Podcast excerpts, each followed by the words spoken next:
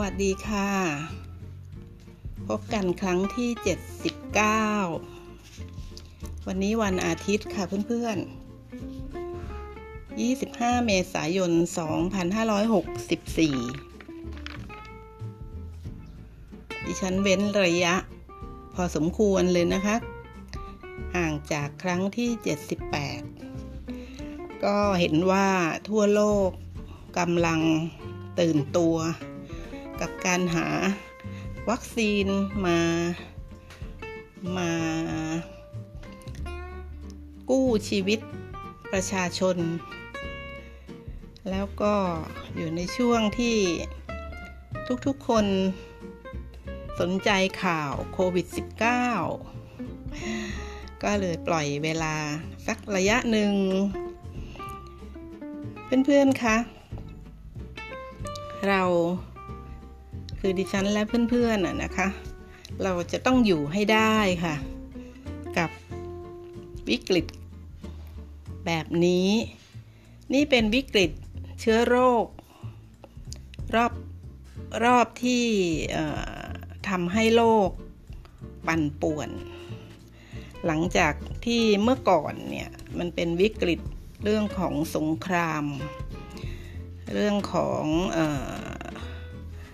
การล่มสลายของสถาบันการเงินอะไรเหล่านั้นนะคะ แต่ครั้งนี้มาใหม่ก็คือมาในรูปแบบของการปล่อยเชื้อ ให้ประชากรโลก มีความแตกตื่นเพื่อหาเพื่อหาวัคซีน แล้วจะได้ขายวัคซีนค่ะ วัคซีนที่ ใช้เวลาไม่มากในการผลิต ก็เพื่อนๆต้องใช้ความฉลาดให้มากให้สูงสุดเพื่อชีวิตของตัวเองค่ะ ว่าเพื่อนๆจะฉีดจริงหรือเปล่า จะฉีดแน่ไหมทำไมถึงจะฉีดนะคะ ลองหาข้อมูลหลายๆทางทั้งในทางบวกและทางลบแล้วมาใช้ความรักตัวเอง วิเคราะห์วิจัยแยกแยะ ออกมาให้ได้ค่ะว่าเพื่อนๆจะฉีดวัคซีนต้านโควิด -19 หรือเปล่าสำหรับดิฉันเองนั้นโดยส่วนตัวเลยนะคะ ไม่ฉีดค่ะ แต่ดิฉันใช้วิธีของอการดูแลตัวเองสูงสุด ตามที่ดิฉันชวนคุย คุยให้ฟัง มาตลอดเวลาหลายๆ ครั้งว่าใช้วิธีอากาศดีอาหารถูกต้อง แล้วก็รักตัวเองให้มาก ๆ ด้วยวิธีการต่างๆนะคะแล้วก็กักตัวขังตัวเอง ไม่ออกจากบ้านโดยไม่จำเป็น เมื่อออกจากบ้านดิฉันก็ปกป้องตัวเองเต็มที่ กลับเข้าบ้านก็ ทำตามตำราของการที่แชร์กันไปแชร์กันมาว่อนเลยเนี่ยนะคะว่าเราจะระวังโควิด -19 ได้อย่างไร ดิฉันใช้วิธีนี้แหละค่ะ ไม่ใช้วิธีฉีดวัคซีนเด็ดขาด เพราะว่าเมื่อเราทานอาหารที่บำรุงร่างกาย มีความสดใหม่ในการต้านไวรัส นะนี่เขาก็แชร์กันเรื่องกระชายกระชายขาวกระชายบ้านเรากระชายไทยๆเนี่ยนะคะ เราก็หามาทานสิคะยากอะไรเขาแชร์กันเรื่องมะนาว เราก็ทานสิคะ จะรออะไรนะแล้วเราก็ทำอารมณ์ของเราให้สงบเย็นไม่ตกใจนะคะเพราะว่าเราเนี่ยรู้จักเขามาตั้งแต่ปี 63 แล้วแล้วนี่ปี 64 แล้วยังไม่คุ้นอีกเหรอคะเพื่อนๆ เรามาทำความรู้จักเขาให้ถ่องแท้นะคะรู้เขารู้เราเราต้องรบชนะค่ะที่ฉันไม่ฉีดนะคะ วัคซีนที่จะเขาว่านะคะ ดีเยี่ยมอย่างไรยี่ห้อนั้น ยี่ห้อนี้ฉันไม่ไม่ฉีดค่ะ แล้วก็ข้อมูลที่ที่ดีเยี่ยมที่สุดที่ดิฉันได้เนี่ย ดิฉันเชื่อมั่นใน ท่านอาจารย์ อนุตตรธรรมาจารย์ ปริญญาตันสกุล ที่ท่านสื่อสอนนะนะคะว่าเหตุผลที่ไม่ควรฉีดวัคซีนเนี่ยอย่างนั้นอย่างนี้เพื่อนๆต้องไปติดตามหาฟังนะคะ เข้าไปใน YouTube ก็ได้ค่ะ จิตจักรวาลอ่านโลกค่อยๆฟังไป แม้ว่าท่านอาจารย์ท่านจะมีความรักในมนุษยชาติในแบบของท่านนะคะ คือท่าน อาจจะพูดจาตรงนะคะ จนกระทั่งเพื่อนของดิฉันเองหลายท่านอาจจะฟังไม่จบ แต่ว่าถ้าเราอยากได้ข้อมูลเเราก็วางตรงที่เราไม่ชอบสิคะคำพูดห้วนหรือว่าคำพูดตรงเกินไปอะไรเหล่านั้นเราก็อย่าไปใส่ใจ นะคะ เราก็เหมือนไก่ที่เราจะเขี่ยสิ่งที่ไม่ใช่ออก แต่เราจะมองหาเมล็ดข้าว เราจะมองว่าท่านอาจารย์ท่านบอกว่าอย่างไรเกี่ยวกับโควิด -19 แล้วก็เรื่องเกี่ยวกับวัคซีน ท่านพูดว่าอย่างไร แล้วยังไม่ต้องเชื่อค่ะเพื่อนๆ ก็ใช้สติปัญญาของตัวเองนำมา วิเคราะห์วิจัยสังเคราะห์เองนะคะว่าเราจะฉีดหรือเราจะไม่ฉีดค่ะ ดิฉันขอบคุณเพื่อนใหม่จากสาธารณรัฐ ประชาธิปไตยประชาชนลาว เพื่อนใหม่จากสหพันธรัฐมาเลเซีย ขอบคุณที่รับดิฉันเป็นเพื่อนดีใจนะคะ การที่เรามีเพื่อนที่ไม่เห็นหน้ากันแต่เชื่อมโยงกันไว้ด้วยความรัก อันนี้เยี่ยมจริง ๆ เพราะที่ฉันเรียนรู้เรื่องพลังงานเนี่ยมายาวนานมาก การที่ดิฉันเชื่อมต่อกับเพื่อนๆ ทั่วโลกไว้ด้วยพลังงานความรัก เป็นอีกหนทางหนึ่งค่ะที่ดิฉัน สู้โควิดได้แน่นอน เพราะว่าดิฉันได้รับพลังงานที่เป็นด้านบวกจากเพื่อนๆ ส่งเข้ามาหา ในขณะเดียวกันเนี่ย เวลาที่ดิฉันจัดรายการ ดิฉันพูดออกไปด้วยความรัก ดิฉันให้ออกไปอย่าง ไม่ได้หวังสิ่งตอบแทน ดิฉันนำข้อมูลจากตรงนั้นตรงนี้ มาเรียบเรียงเพื่อให้เพื่อนๆได้เพลิดเพลิน ระหว่างเก็บ ตัวดิฉันให้ออกไปเนี่ยข้อมูลที่ให้เนี่ยเป็นข้อมูลจากหัวใจ เป็นการทำงานด้วยหัวใจค่ะด้วยจิตวิญญาณดิฉันก็ปั่นพลังงานความรักอยู่ตลอด แล้วพลังงานด้านบวกเนี่ยก็เต็มตัวดิฉันตลอดจริงไหมคะ ดิฉันจะไปกลัวโควิดทำไมในเมื่อดิฉันกำลัง รับประทานยาอยู่ตลอดเวลาก็คือยา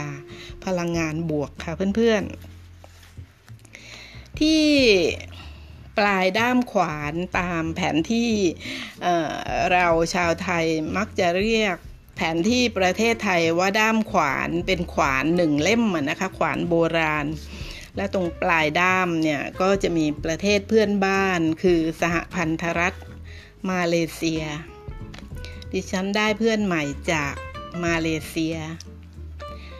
ดิฉันมีความผูกพันกับจังหวัดนาราธิวาส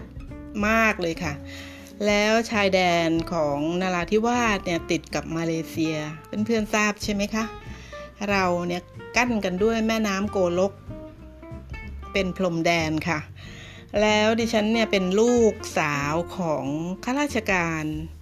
ศุลกากร คุณพ่อเนี่ยเป็นนายด่านอำเภอตากใบจังหวัดนราธิวาสเพื่อนๆคะในในวัยเด็กเนี่ยดิฉันได้ไปต่างประเทศค่ะ ไปมาเลเซีย ไปบ่อยมากเลยค่ะนะคะ มาเลเซีย เพราะว่าคุณพ่อต้องทำหน้าที่ไงคะ ต้องทำงาน ต้องประสานกับศุลกากรมาเลเซีย ดิฉันก็กับคุณแม่และพี่ๆก็ได้ไปด้วยไงคะ เราเนี่ยได้ไปต่างประเทศ หลายหนก็ไปไซบุรีนะคะ เป็นรัฐนะคะ รัฐไซบุรีเนี่ยคำว่ารัฐไซบุรีนี่เป็นคำโบราณแล้วนะคะณปัจจุบันเนี่ยเขาเรียกว่ารัฐเกดะนะคะ หรือเกดะค่ะ ไม่ได้ใช้คำว่าไซบุรีแล้วดิฉันไม่พูดถึงประวัติศาสตร์นะคะ เพราะว่าจะทำให้หม่นหมองกันเปล่าๆ แต่ดิฉันพูดว่าดิฉันเคยไปต่างประเทศตั้งแต่ยังเป็นเด็กน้อยอะนะคะ เพราะว่าดิฉันโตลืมตาดูโลกที่กรุงเทพ แล้วคุณพ่อคุณแม่ก็ลงใต้เลยค่ะ ทางกรมศุลกากรเนี่ยเขาก็ส่งคุณพ่อไปเป็นศุลกากรตากใบค่ะ เราก็ได้ไปเเกดะหรือไซบุรี เราได้ไปกาลันตัน แล้วก็ได้ไปปาริสค่ะหรือเปอร์ลิสเนี่ยนะคะ อยู่เป็นประจำนะคะที่ฉันยังมีรูปถ่ายหลายใบที่มองทีไรก็คิดถึงค่ะ เพราะว่ามีเป็นรูปที่ฉันกับคุณแม่กำลังยืน ซื้อองุ่นเงี้ยค่ะ ซื้อผลไม้ ซึ่งมีมากมายในตอนนั้นนะคะ แล้วก็อะไรต่างๆ อีกเยอะเป็นการช้อปปิ้งของคุณแม่ค่ะ ที่ไปมาเลเซียในตอนเด็กอย่างนั้นน่ะนะคะดิฉันไปในช่วงที่มาเลเซียเนี่ยเพิ่งจะได้อิสรภาพจากอังกฤษได้ประมาณ 5-6 ปีเองค่ะเพื่อนๆ หลายท่านคงทราบนะคะว่าดิฉันอยู่ในกลุ่มสูงวัย เพราะฉะนั้นประวัติช่วงนี้เนี่ยดิฉันยังเป็นเด็กอะค่ะนะคะได้ไปเที่ยวโดย มีพลขับเรือ พนักงานขับเรือของด่านศุลกากรก็พาครอบครัวดิฉันแล้วคุณพ่อไปทำงาน เราก็มีเรือของหลวงเนี่ยติดธงชาติไทยนะคะแล้วก็ไปเที่ยวมาเลเซีย คุณพ่อก็ทำงานนะคุณลูกกับคุณแม่ก็ช้อปปิ้งค่ะเพื่อนๆเอ่อถ้าไม่มีโควิด -19 เนี่ยการการท่องเที่ยวตอนนี้เนี่ย ง่ายมากเลยที่เราจะไปรัฐไซบุรีหรือรัฐเกดะค่ะเพื่อนๆ เราแค่ขึ้นรถไฟขบวนกรุงเทพปาดังเบซา แล้วเราก็ไปถูกแยกขบวนที่ชุมทางหาดใหญ่ จังหวัดสงขลาค่ะเพื่อนๆ หลังจากนั้นเนี่ยเราก็แสดงบัตรพาสปอร์ต แล้วเขียนกรอกตอมอนะคะ ตรวจคนเข้าเมืองกันบนขบวนรถไฟเลยค่ะ แล้วรถไฟก็จะพาเราไปจนถึง เมืองปาดังเบซา หลังจากนั้นเราก็ลงรถรถไฟนะคะ แล้วก็ไปซื้อตั๋วรถไฟฟ้าค่ะเพื่อนๆ เราจะมุ่งหน้าเข้าเมืองหลวงของรัฐเกดะหรือไซบุรี ก็คือเมืองอลอสตาได้อย่างง่ายดาย แต่โควิด -19 ก็ทำลายการท่องเที่ยวตรงนี้ไปเรียบร้อย เหมือนกับทำลายการท่องเที่ยวอื่นๆ ทั่วโลกด้วย เราจะไม่พูดเรื่องหม่นหมองกันนะคะ วันนี้เราคุยกันแบบสบายสบายสไตล์เพื่อนๆเนี้ยก็นำความรู้แนบนะคะแอบเข้ามาในสิ่งที่ดิฉันชวนคุยนั่นแหละค่ะ เพื่อให้เพื่อนๆมีความรู้ในภูมิศาสตร์ในประวัติศาสตร์บ้างนิดๆหน่อยๆ พอให้คลายนะคะ คลายจากข่าวโควิด -19 ลงได้บ้าง แล้วก็เป็นเพื่อนกันต่อไป อย่าลืมกดติดตามนะคะ ดิฉันจะได้มีกำลังใจว่า มีเพื่อนติดตามคอยฟังอยู่นะ หลายวันแล้วเข้ามาได้แล้วอะไรอย่างนี้แหละค่ะ ใครที่กดติดตาม ดิฉันขอบคุณมากนะคะสวนรัฐกาลันตันเนี่ยดิฉันจำแม่นเลยว่าคุณพ่อพาไปทางเรือแล้วก็ไปไปทางแม่น้ำโกลกค่ะ แม่น้ำโกลกเนี่ยเป็นชื่อไทยนะคะ แต่แม่น้ำชื่อภาษาของเขาน่าจะชื่อแม่น้ำกลันตัน แต่เป็นคงเป็นแม่น้ำสายเดียวกันนี่แหละค่ะ แม่น้ำโกลกเขาเป็นพรมแดนกั้นไทยมาเลเซียแม่น้ำนี้จะไหลผ่านอำเภอโกลก จังหวัดนราธิวาสของเรานะคะแล้วก็ผ่านรัฐกาลันตันของมาเลเซีย ที่รัฐ กาลันตันเนี่ย เราจำได้ว่าเราขับเรือไปไม่นานก็ถึง แล้วก็มีรูปถ่ายเหมือนเดิมนะคะดิฉันก็นำมานั่งดูบ้างเป็นครั้งคราว เพราะตามภาษาคนสูงวัยวันนี้เด็กๆ ฟังเพลินๆไปนะคะดิฉันจะเอาใจผู้ใหญ่เพราะผู้ใหญ่เนี่ยติดตามดิฉันนะคะ รับดิฉันเป็นเพื่อนเนี่ยจำนวนมากกว่าเด็ก เด็กอายุน้อย แต่เด็กอายุน้อยเนี่ยคนที่ใจกว้างนะคะฟังไปเถอะค่ะอะไรก็ตามเราฟังเราจะได้ค่ะ เราไม่มีเสียนะคะ แต่ว่าเราจะเชื่อหรือไม่เชื่อ เป็นเรื่องที่เราต้องไตรตรองหลังจากฟังค่ะ อย่าฟังไปแล้วยี้ยี้ไปนะคะ เพราะว่าเราจะฟังไม่รู้เรื่องค่ะ เสียดายนะคะ ที่ฟังไม่รู้เรื่องเออส่วนรัฐปาริส นะคะปาลิตหรือเปอร์ลิตเนี่ยคุณพ่อพาครอบครัวของดิฉันเนี่ยไปกราบท่านราณี กราบราณีของรายา แห่งรัฐปาลิตค่ะในยุคนั้นนะคะ ท่านเป็นรายานี่คือตำแหน่งตำแหน่งของอราชวงศ์นะคะที่รัฐปาลิต ท่านสมรสกับผู้หญิงไทยไงคะ นี่คือประวัติที่ดิฉันบอกวันนี้ดิฉันเอาใจ เพื่อนสูงวัย เพราะว่าการพูดความหลัง แล้วก็ความหลังที่นำชื่อเสียงมาสู่ประเทศเนี่ยคนรุ่นของดิฉันจะภูมิใจในทุกๆเรื่องที่เป็นชื่อเสียงของประเทศชาตินะคะคุณราณีเนี่ยราณีราณีท่านชื่อ ราณีตวนกูมาเรียมค่ะ ราณีตวนกูมาเรียม คุณเรียมเพศยะนาวินเนี่ย เธอเป็นนางสาวไทยคนแรกเมื่อปี 2482 ค่ะใช้คำว่านางสาวไทย แต่ว่าจริงๆ ก่อนหน้าเธอเนี่ยเขาเรียกว่านางสาวสยามค่ะ คุณคุณเรียมเนี่ยนะคะถ้าเธอเธอสมรสเป็นภรรยา ที่สองของรายาแห่งรัฐปาลิสค่ะ ภรรยาที่สองในมุสลิมหรืออิสลามนี่ปกติถูกไหมคะเพื่อนๆที่จริงมีได้ถึง 4 แต่เมื่อสมรสกับคุณเรียมแล้วเนี่ยท่านรายาแห่งรัฐปาลิสก็ไม่มีภรรยา 3 และ 4 นะคะ ไม่มีค่ะ จะมีแค่ 1 และ2คุณคุณราณี คือราณีตวนกูมาเรียมเนี่ยคำว่าเรียมคือชื่อไทยนะคะ เรียมแพทย์สยนาวิน ก็แต่งเข้าไปเป็น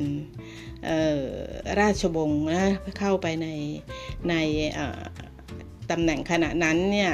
สามีเนี่ยคือตำแหน่งว่ารายา แต่ต่อมาก็ได้เป็นสูงขึ้นนะคะเขามีการหมุนเวียนกันในหลายๆ รัฐ เพื่อที่ขึ้นเป็นสูงสุดของประเทศ ตรงนี้เราจะไม่คุยไม่เล่านะคะ เพราะว่าถ้าเล่าผิดเนี่ยเสียหายค่ะ เพื่อนไปเข้าดู Google ได้ถ้าสนใจประวัติช่วงนี้ก็พิมพ์คำว่าเรียมเพศยะนาวิน หรือพิมพ์คำว่ารัฐปริศ นะคะก็จะขึ้นเรื่องราวต่างๆ เหล่านี้ขึ้นมาค่ะเพื่อนๆ ดิฉันคุณพ่อพาไปกราบที่พระราชวังอิสตานาซาฮายาค่ะ ก็เป็นครั้งหนึ่งในชีวิตของลูกข้าราชการไทย แล้วเป็นมารยาทค่ะเพื่อนๆ มารยาทของคนไทยในในรุ่น 2490 กว่ากว่านะคะ 2,500 ต้นๆว่าการไปมาหาสู่เข้าสู่บ้านเมืองใครเนี่ยก็ต้องไป ไปเข้าไปกราบไปทำความเคารพเหมือนไปรายงานตัว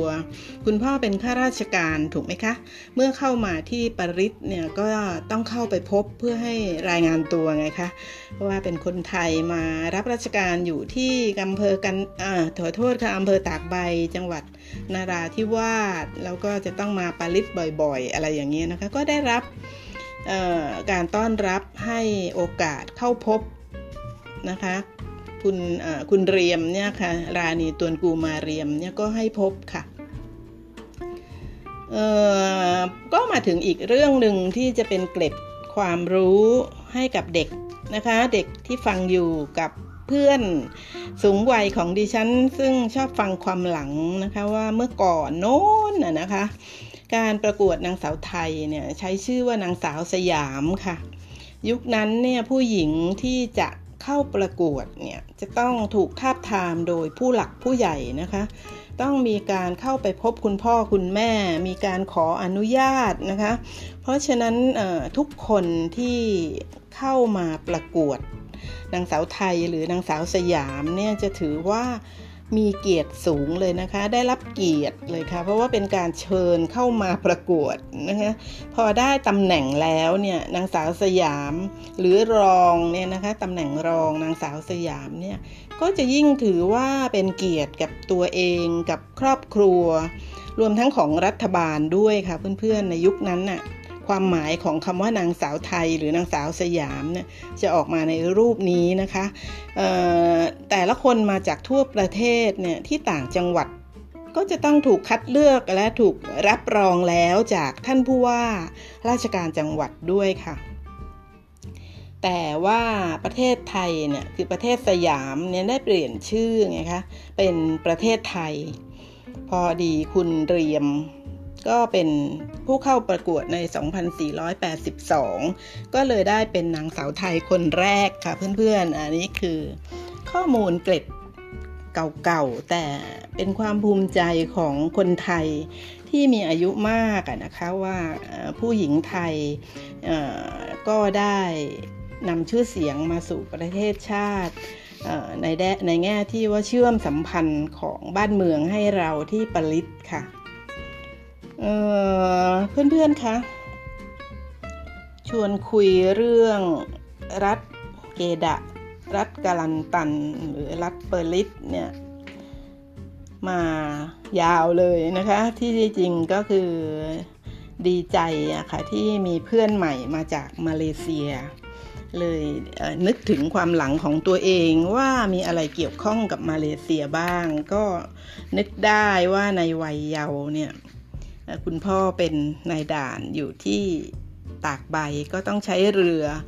ติดธงชาตินะคะ สวัยเลยปลิวสวัยนะคะ ไปทำงานประสานกับมาเลเซียค่ะเเพื่อนๆคะเพื่อนจากประเทศลาวสาธารณรัฐประชาธิปไตยประชาชนลาว ก็อย่าน้อยใจนะคะ เพราะว่าคุณพ่อนี่แหละค่ะ ก็ย้ายไป เป็นนายด่านนครพนมค่ะลาปี 2517 ช่วงนั้นนะคะ ก็ได้พาลูกๆนั่งเรือของด่านธงปิวสวัยอีกแล้วค่ะธงชาติก็ไปจอดเทียบท่าทางด่านท่าแขก แขวงคำม่วน แล้วก็พาขึ้นไปทานข้าว แล้วก็ไปเที่ยวบริเวณนั้นน่ะนะคะ ดิฉันก็ไปลาวมา เพื่อนๆที่จากประเทศลาวฉันขอบคุณที่ไว้ใจให้ฉันเป็นเพื่อนนะคะ ตัวดิฉันเองเนี่ยเมื่อ 2557 เนี่ยคือคุณคุณพ่อจากไปแล้วนะคะ คุณพ่อเกษียณแล้วก็จากไปแล้ว ดิฉันเองก็นำธุรกิจก็คือสินค้าเนี่ยไปวางโชว์ จัดแสดงสินค้าที่ประเทศเวียดนาม เมื่อ 2557 นะคะ ดิฉันก็มีรถจากเวียดนามเนี่ยเข้ามารับถึงมุกดาหารนะคะเราก็ผ่านเข้าไปทางด่านสวรรณเขตนะคะนั้นก็ได้ไปลาวอีกครั้งในปี 57 ไงคะ แวะทานอาหาร ซึ่งมีส้มตำมีอาหารพื้นถิ่นนะคะ ก็ดิฉันก็เลือกเลือกเอา เพราะว่าดิฉันทานมังสวิรัตแต่ก็มีความสุขที่ได้เข้าไปทางลาวอีกครั้งก่อนจะเข้าไปสู่เวียดนาม ซึ่งไปทำไปทำงานค่ะเพื่อนๆ ดิฉันอ่านพบใน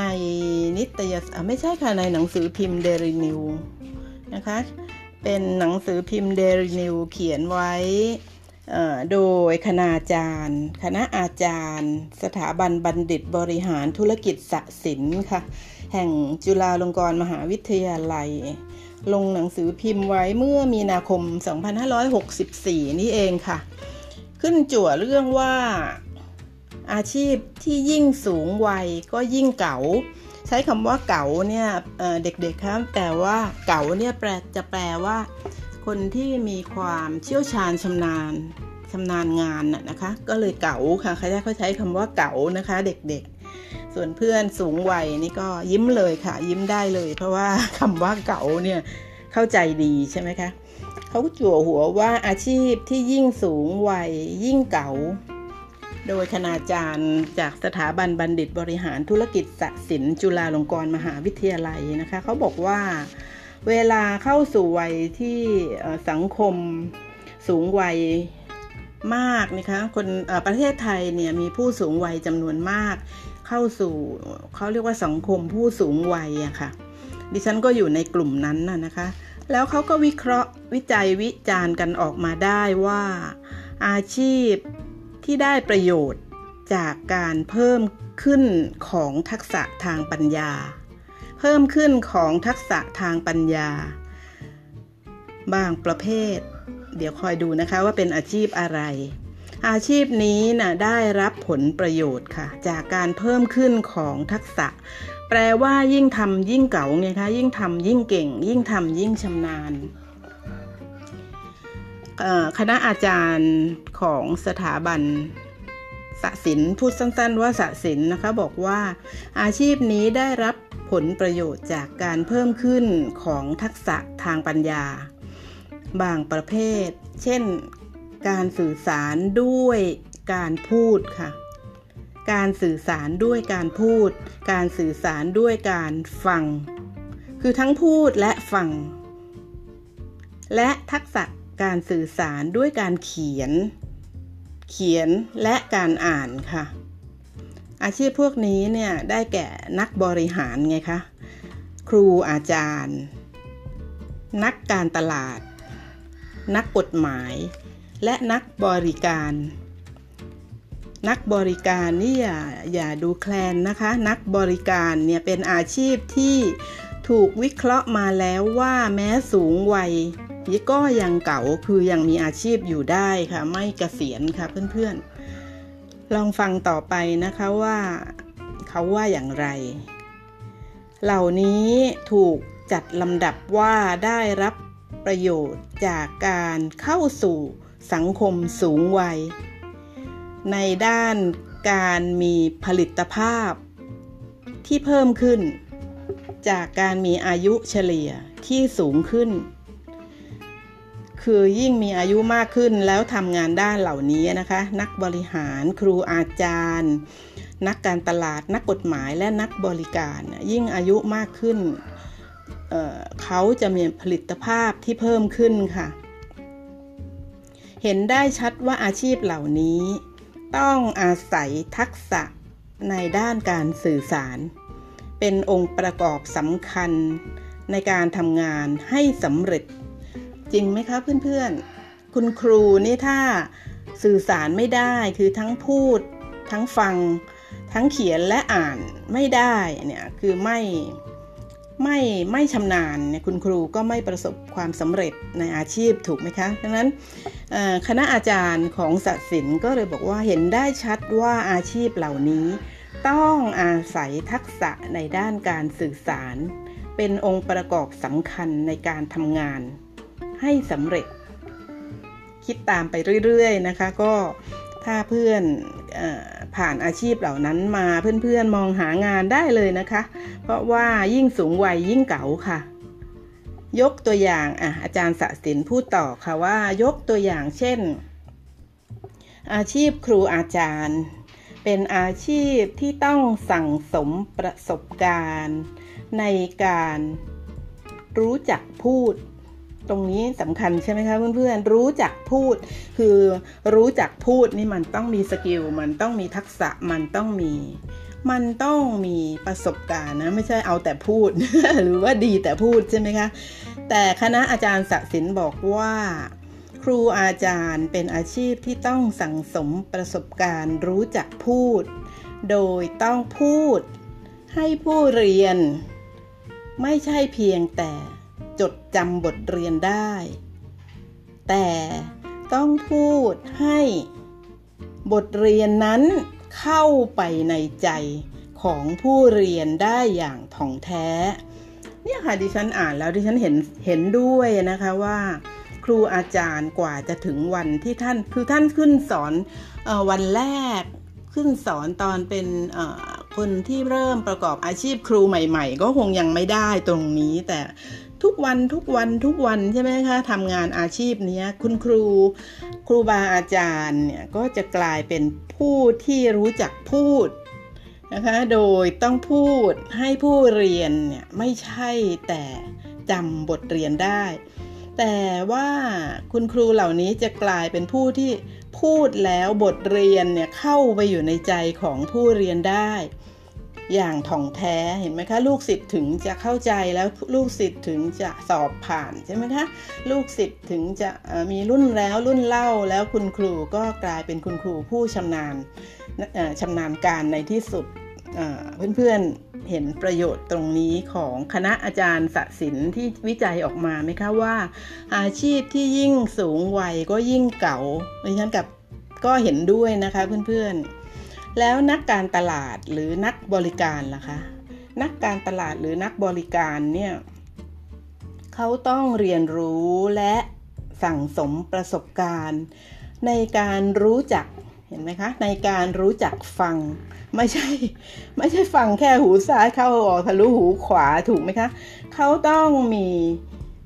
ประสบการณ์ในการรู้จักฟัง โดยการฟังนั้น ไม่ใช่เพียงฟังเพื่อได้ยินคำกล่าวของลูกค้า นี่คือนักการตลาดหรือนักบริการนะคะเขาจะต้องฟังลูกค้าเนี่ยพูดอะไรนะเขาจะต้องฟังคำกล่าวของลูกค้า หรือว่าผู้มารับบริการต่างๆเนี่ยเขาต้องฟังรู้จักฟังนะคะแต่ต้องเป็นการฟังที่เหมือนกับว่า การฟังนั้นน่ะเข้าไปอยู่ในใจ ของลูกค้าอย่างแท้จริง คือเขาฟังแบบเข้าไปในหัวใจลูกค้าว่าลูกค้าต้องการอะไรไงคะมันเป็นหลักการเอาใจเขามาใส่ใจเรา ถูกไหมคะเพื่อนๆ นักการตลาดหรือนักบริการนั้นต้องฟังลูกค้าจนเกิดความรู้สึกว่าเรานั่งอยู่ในใจลูกค้าค่ะเพื่อนๆ เพราะฉะนั้นอาชีพเหล่านี้แม้สูงวัยก็ไม่ตกงาน ถ้าฉลาดค่ะเพื่อนๆนะดิฉันก็เลยมองลองมองหาตัวอย่างที่เห็นกันได้ชัดในสังคมสังคมไทยนะคะที่ฉันมองเห็นคุณสุทธิชัยหยุ่นค่ะ คุณสุทธิชัยหยุ่น เริ่มเมื่ออายุ 16 เองนะคะ เป็นนักหนังสือพิมพ์ตั้งแต่อายุ 16 เป็นนักจัดรายการเป็นพิธีกรนะคะแต่ละรายการเนี่ยโด่งดังนะคะมีผู้ติดตามมาตลอด เริ่มมาตั้งแต่อายุ 16 ก็เชี่ยวชาญถูกไหมคะ แล้วก็มาเป็นนักหนังสือพิมพ์ แล้วมาเป็นเจ้าของทีวีเจ้าของหนังสือพิมพ์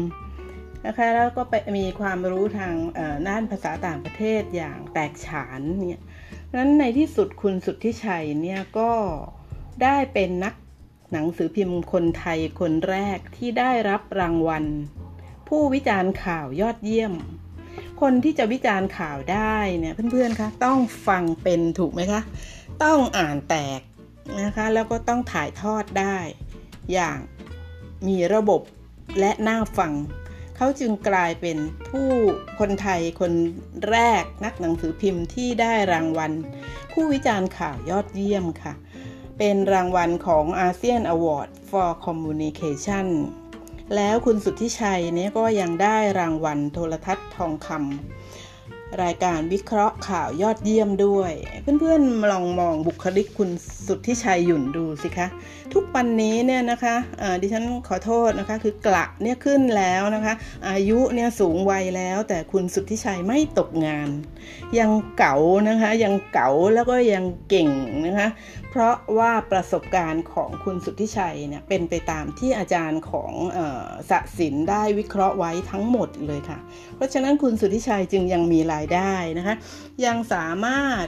พลิก นะคะ จากการที่หนังสือพิมพ์ไม่ได้รับความนิยม ก็มาใช้สื่อโซเชียลมีเดียในด้านต่างๆทำงานออกมาให้กับสังคมได้อย่างต่อเนื่องโดยไม่ตกงานนะคะเพราะฉะนั้นเรียนเห็นด้วยนะคะว่าการมีทักษะในการฟังการพูด คือมีความเชี่ยวชาญ มีความชำนาญในการสื่อสารเนี่ยทำให้เป็นคนที่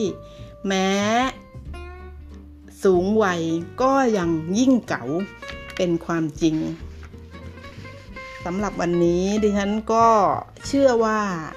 เพื่อนๆก็จะได้รับข้อมูลนะคะ ได้รับความรู้เกล็ดเล็กเกล็ดน้อยเหมือนเดิมในวันที่โควิด -19 ระบมไปทั้งโลก โดยเฉพาะอินเดียเขาแชร์คลิปกันนะนะคะ ตายอยู่ตามทาง เผากันกลางแจ้งเป็นภาพที่ทั่วโลกเห็นแล้วต้องตระหนักนะคะว่าเรานั้นต้องรักตัวเองมากมายจริง ๆ ค่ะเพื่อนๆ แล้วก็อย่าประมาทเด็ดขาด เราจะผ่านโควิด -19 ไปด้วยกันแล้วเตรียมใจไว้ รับ